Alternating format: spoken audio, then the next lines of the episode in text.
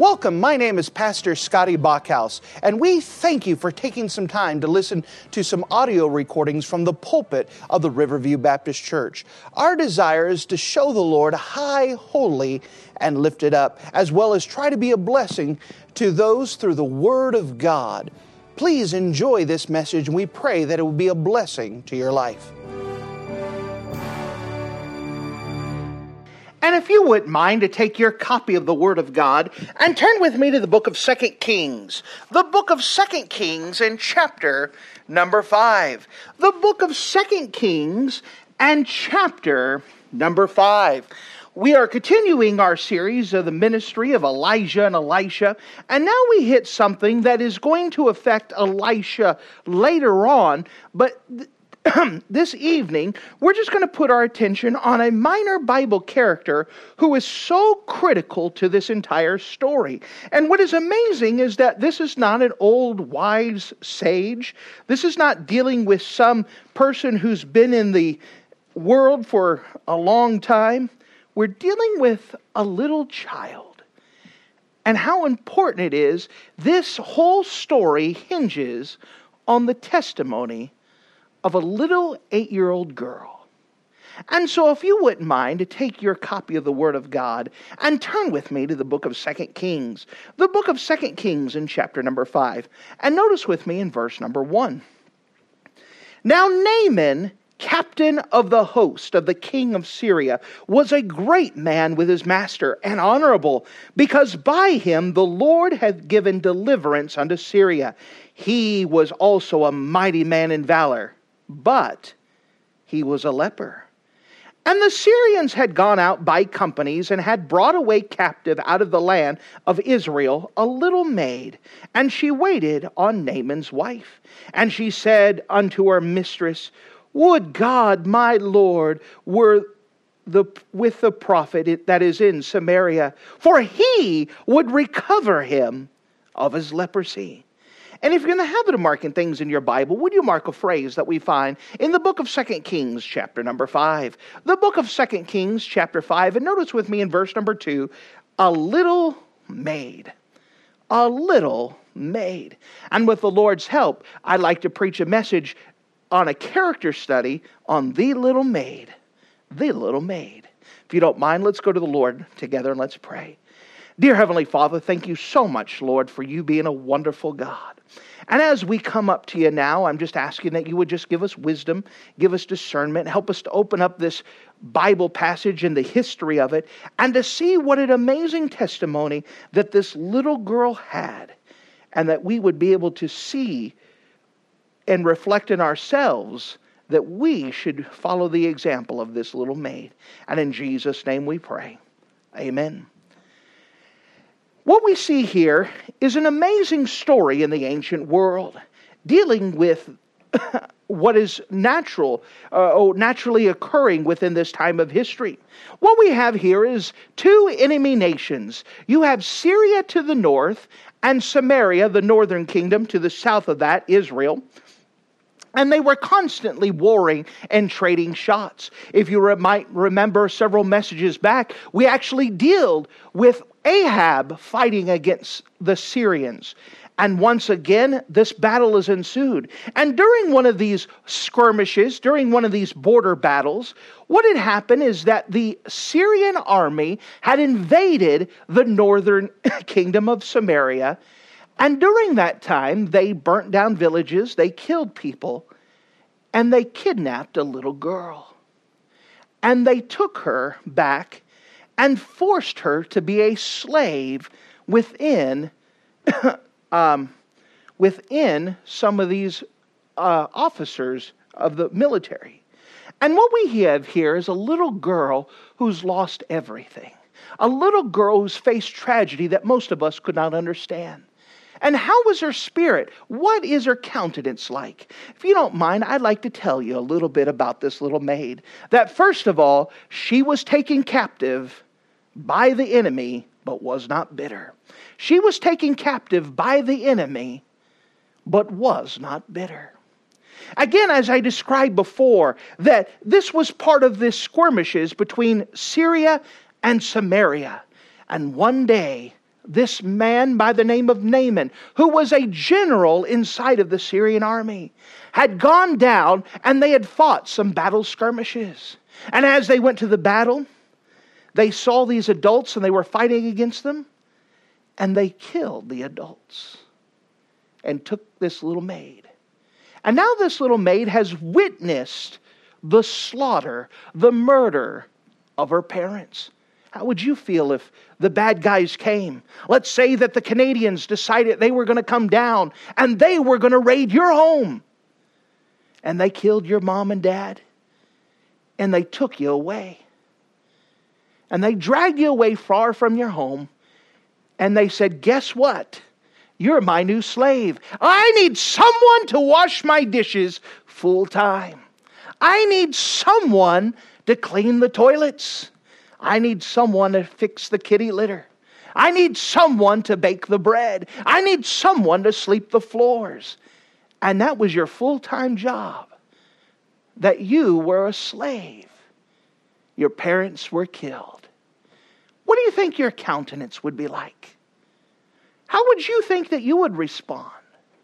You know, there's a lot of people that would immediately be bitter. How dare those people? The first chance I get, I'm going to go ahead and show them. Just wait, I'm going to poison their soup.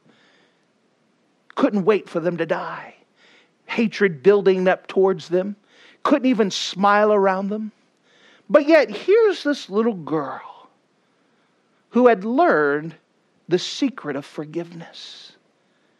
Even though she saw the horrible sights and the tragic end of her family, even though she was forcibly removed from her home, she did not turn bitter. She still had a forgiving spirit. You understand, bitterness eats people up. Bitterness is a slow working poison that destroys its own container. You know, the older people get, it's just amazing that senior saints, they turn one of two ways they become great people to be around, or they're the sourest, most miserable people you've ever met. You ever wonder why? It's because of forgiveness or bitterness. Either they hang on to stuff and become sour, and their faces are always messed up, and they're glowering, and they look like they've been baptized in pickle juice and been sucking on lemons too long. But then there's some people who have learned how to forgive. And I understand there's some things that are hard to forgive. But with God giving you help, you can. And here's a little girl who decided that she could live all of her life just miserable and hatred and destroying her own life. Or a little girl who says, you know what? God's still good and God's still right. And even though there's been some horrible things that happened to me, I'm going to forgive them with God's help. And I'm not going to be bitter about my circumstances. I'm going to allow God to get victory within my life. And so here's a story that a whole entire miracle is going to hinge around this little girl. And everything would not have turned out the way that it did if this little girl had bitterness, if she had chosen not to forgive her captors. You see, something bad had happened to her new master. He got leprosy. You know what she could have done? She goes, That serves him right. That's what he gets for killing my parents. But that's not how she felt at all. She had compassion on someone who had done her wrong. And she was able to have compassion on him because she was willing to forgive him with the Lord's help. So we start off by describing this little girl that she was taken captive, but she was not bitter. The second thing we see about this young little maid is not only was she taken captive, but had not turned bitter, but something else that we understand about this little maid is that she was a slave, but she served God. She was a slave, but she served God. So here she is. They brought her home into slavery. Notice with me in verse 2.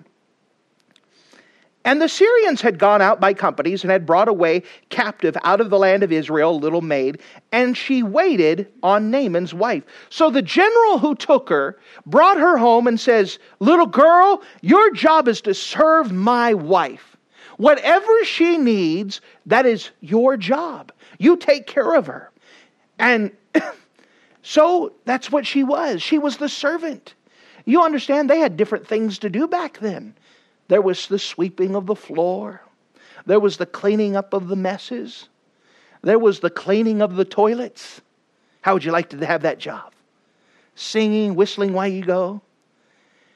There was a lot of things that she was asked to do that she probably didn't want to do. But she made a decision about who was her master. And she says, I understand that I have to obey my master Naaman and his wife, but the true one I'm serving is God. You understand? That's a New Testament attitude. That no matter who you work for, that is just a bystander. Your job is to serve God. My job is to be the best employee I possibly can because I serve God. My job is to be the best student I can be because my job is to serve God. My job is to be the best child I could be because my job is to serve God. And she made a decision that God was the one that she was trying to please. And as she pleased God, she'd please all the other people as well. She decided what master she was going to serve. So instead of resenting her situation, she looked towards the God by faith.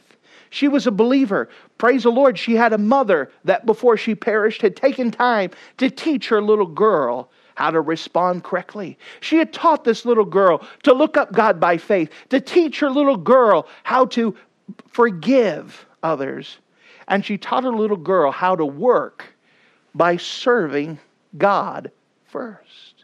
If you don't mind, hold your finger here and let me show you that this is what the New Testament says as well.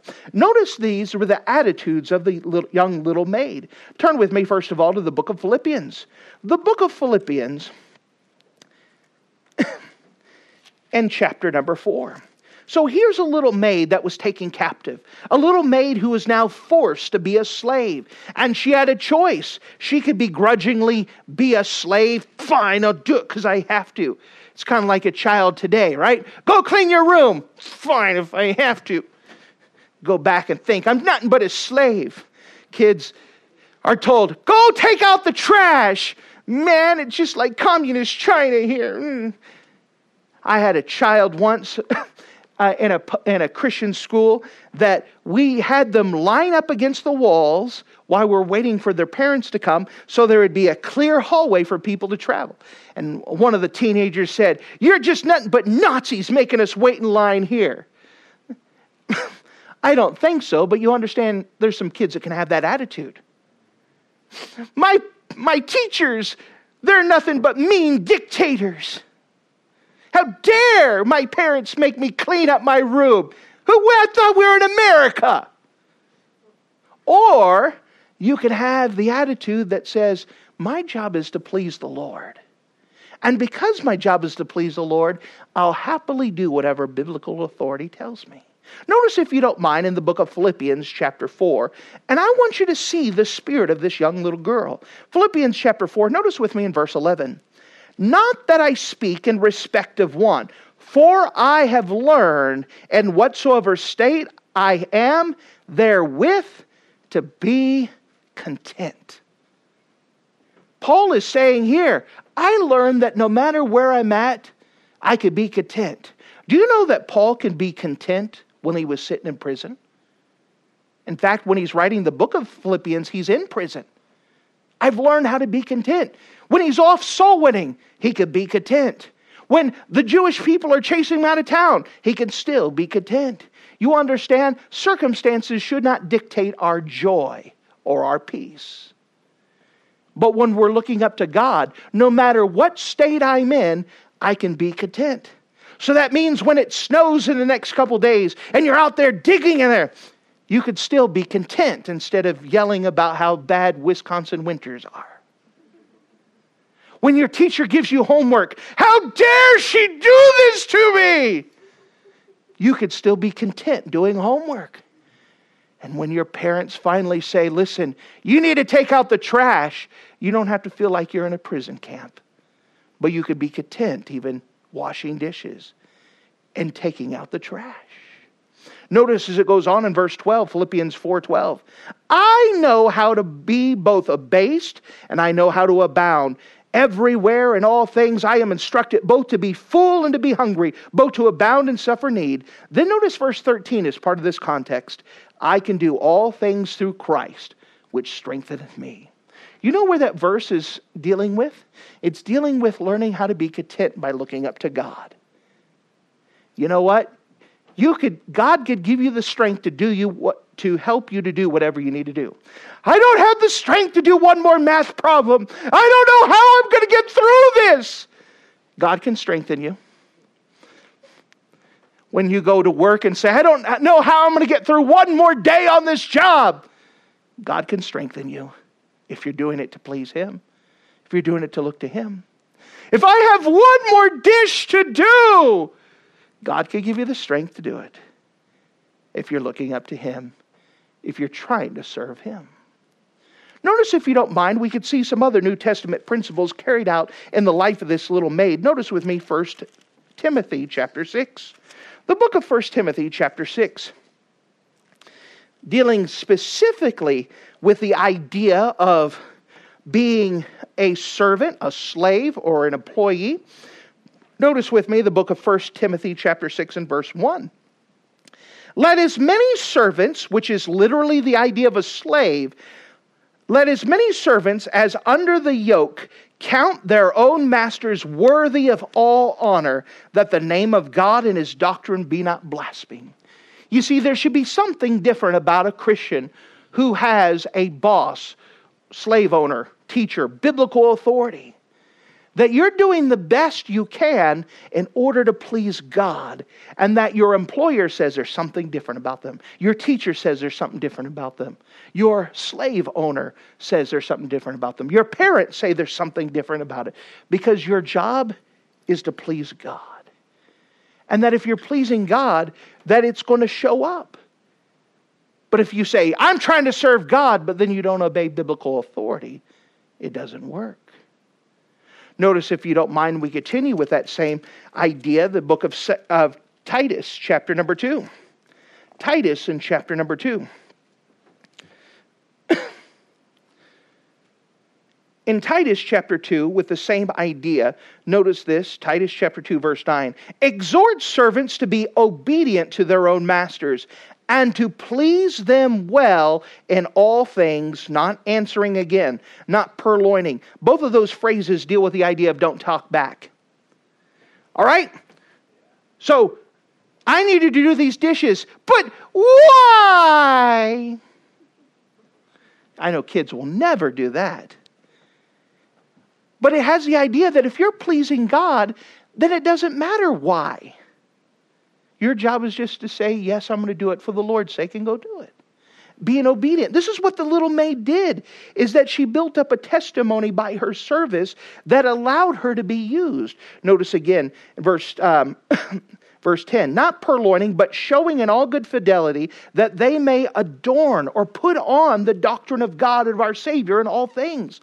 That someone says, What is different about you? You don't complain when you're asked to do something. Why is it so different? Because I trust God.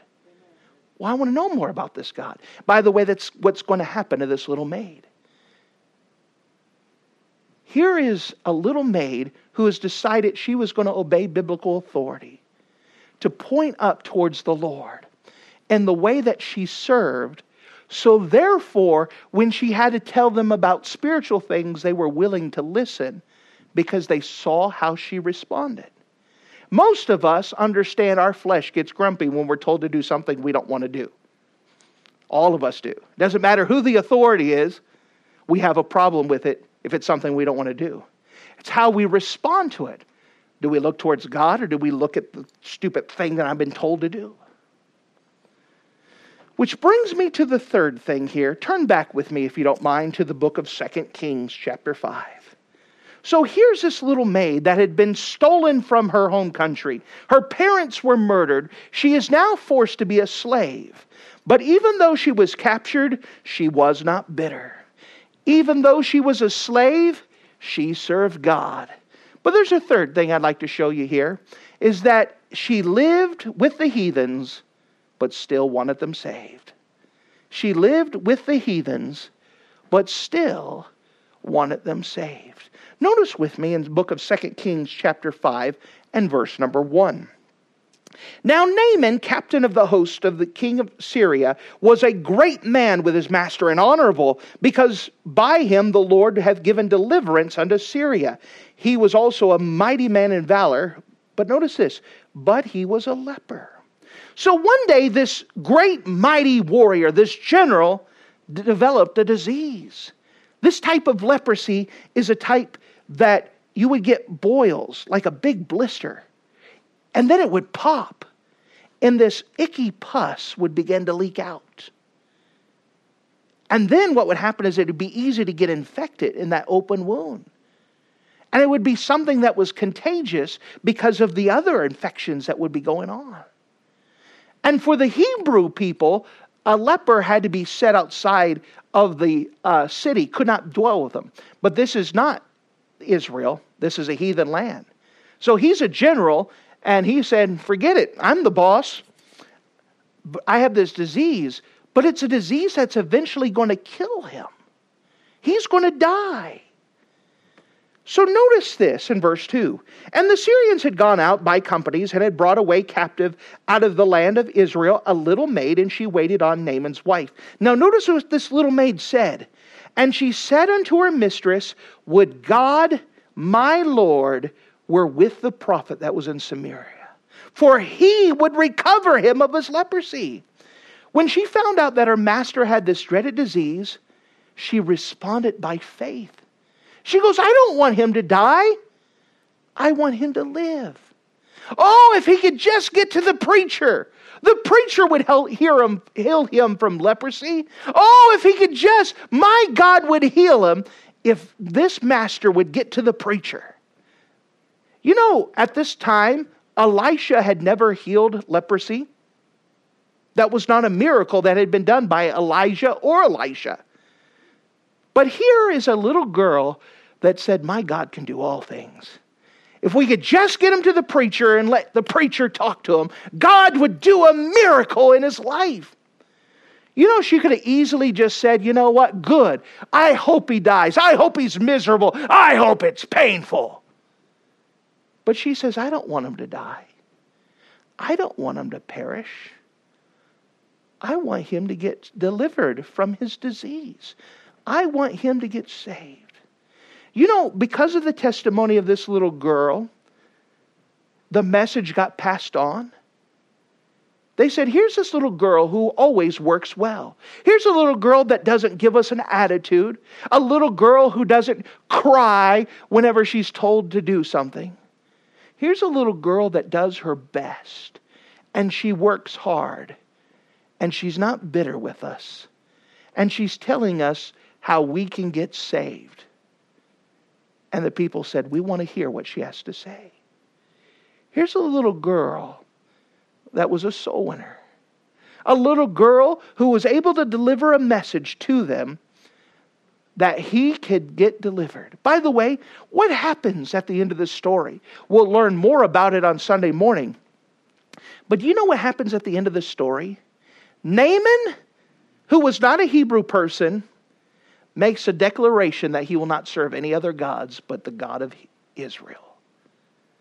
Here's a guy that you'll see in heaven. You know why you'll see Naaman up in heaven? Because of a little girl who didn't get bitter. A little girl who decided she was going to do her best. A little girl who cared what happened to others around them, even when they did her wrong. Do you understand? We can have that type of testimony now. Whether you're a little girl or a big, strong man with a job, how we respond in our workplace, how we respond to others, how we respond to those that did us wrong, will give us a hearing or cause them to stay away from us when we talk them about spiritual things. If we have a testimony of being a good worker at work, Now, we understand the people who work with us may hate us because they feel like we're making them look bad. But that's not our purpose. Our purpose is to please the Lord. But guess what happens when they have something going wrong in their life? They're more unwilling to trust you because you are different. Remember, the greatest evidence that the Bible is true, the greatest evidence that what we call biblical Christianity it works is the evidence of a changed life. When we don't behave like everyone else, people notice. When we don't respond like everyone else, people notice. The people notice this little girl because if anyone had any right to be bitter, this is a little girl. Wouldn't you have a hard time liking a person if they killed your parents? Now, hopefully, you don't want your parents to be dead and you're not cheering for them. but if they killed your parents, if they did hurt your parents, wouldn't you be hurt? Wouldn't it be easy not to forgive them? Wouldn't it be hard to forgive them? But here's a little girl who forgave them anyways. If you were forced to be a slave, if you were kidnapped and forced to do chores all day, wouldn't you have a hard time guarding your spirit on that? Some of you are not slaves, but you're still bitter about the things that you have to do. Still don't understand why I have to make my bed every day. That's stupid. I'm going to sleep in it tonight. I don't understand why I have to sleep the floor. It's going to get dirty anyways. I don't see why I have to take a shower today and tomorrow, two days in a row. That's unreasonable. What kind of spirit do you have when people ask you to do something? You understand that type of spirit that you have if you're looking towards the God is different than everyone else. I understand that when you go to school, all you hear is people complain, people complain, people complain. How dare the teacher give me homework? Don't they understand I got a busy social life of texting? How dare they ruin my TV time? It's unreasonable that my mom would make me wash dishes. But we have a great God, and if your eyes are on Him, it's not a big deal at all. Why is all this important? Because you might get the opportunity to tell them that there's a great God who loves them and a great God who wants to save them. You might even get the opportunity to invite someone to church and they'd be willing to come because of your testimony. Imagine, if you don't mind, a little girl who goes to school and she is the biggest gossip and is the meanest girl there, and she loves to pull people's hair and poke people in the eyes. And then she turns around and says, You want to go to church with me? Would you like to go to church with a girl like that and sit next to her? Probably not. But if it's a sweet girl who has a great smile and a great attitude, and she goes, Would you come to church? You might be willing to listen, right? You see, you understand, as we look towards Christ, He makes a change in us that others will notice. And we'll have the ability, Lord willing, with the Lord's help, to influence them to get closer to the Lord. Here's a story of a little maid who was kidnapped and forced to be a slave. But yet, she looked towards God, and God gave her the strength. And because of that, here is a general of an enemy army who's in heaven now. What a great God. Thank you for listening to this audio message. This is Pastor Scotty Bachhaus, and I encourage you to take this information that you just received and make a specific decision to follow after the Lord. If you don't know Jesus Christ as your Savior, let me beg you to take the time to receive Jesus Christ for the forgiveness of your sins. If you are saved, I encourage you to make a decision in your life to help you get closer with the Lord. If there's anything specific we can do to be a blessing or to pray for you, we encourage you. Look us up on the internet at riverviewbc.com. Once again, that's riverviewbc.com. Or if you would prefer to call us, you can give us a call at area code 920 530 6308. Once again, that number is 920 530 6308. If there's anything we can do to be a blessing or an encouragement to you, please let us know. We would love to make ourselves available. Thank you.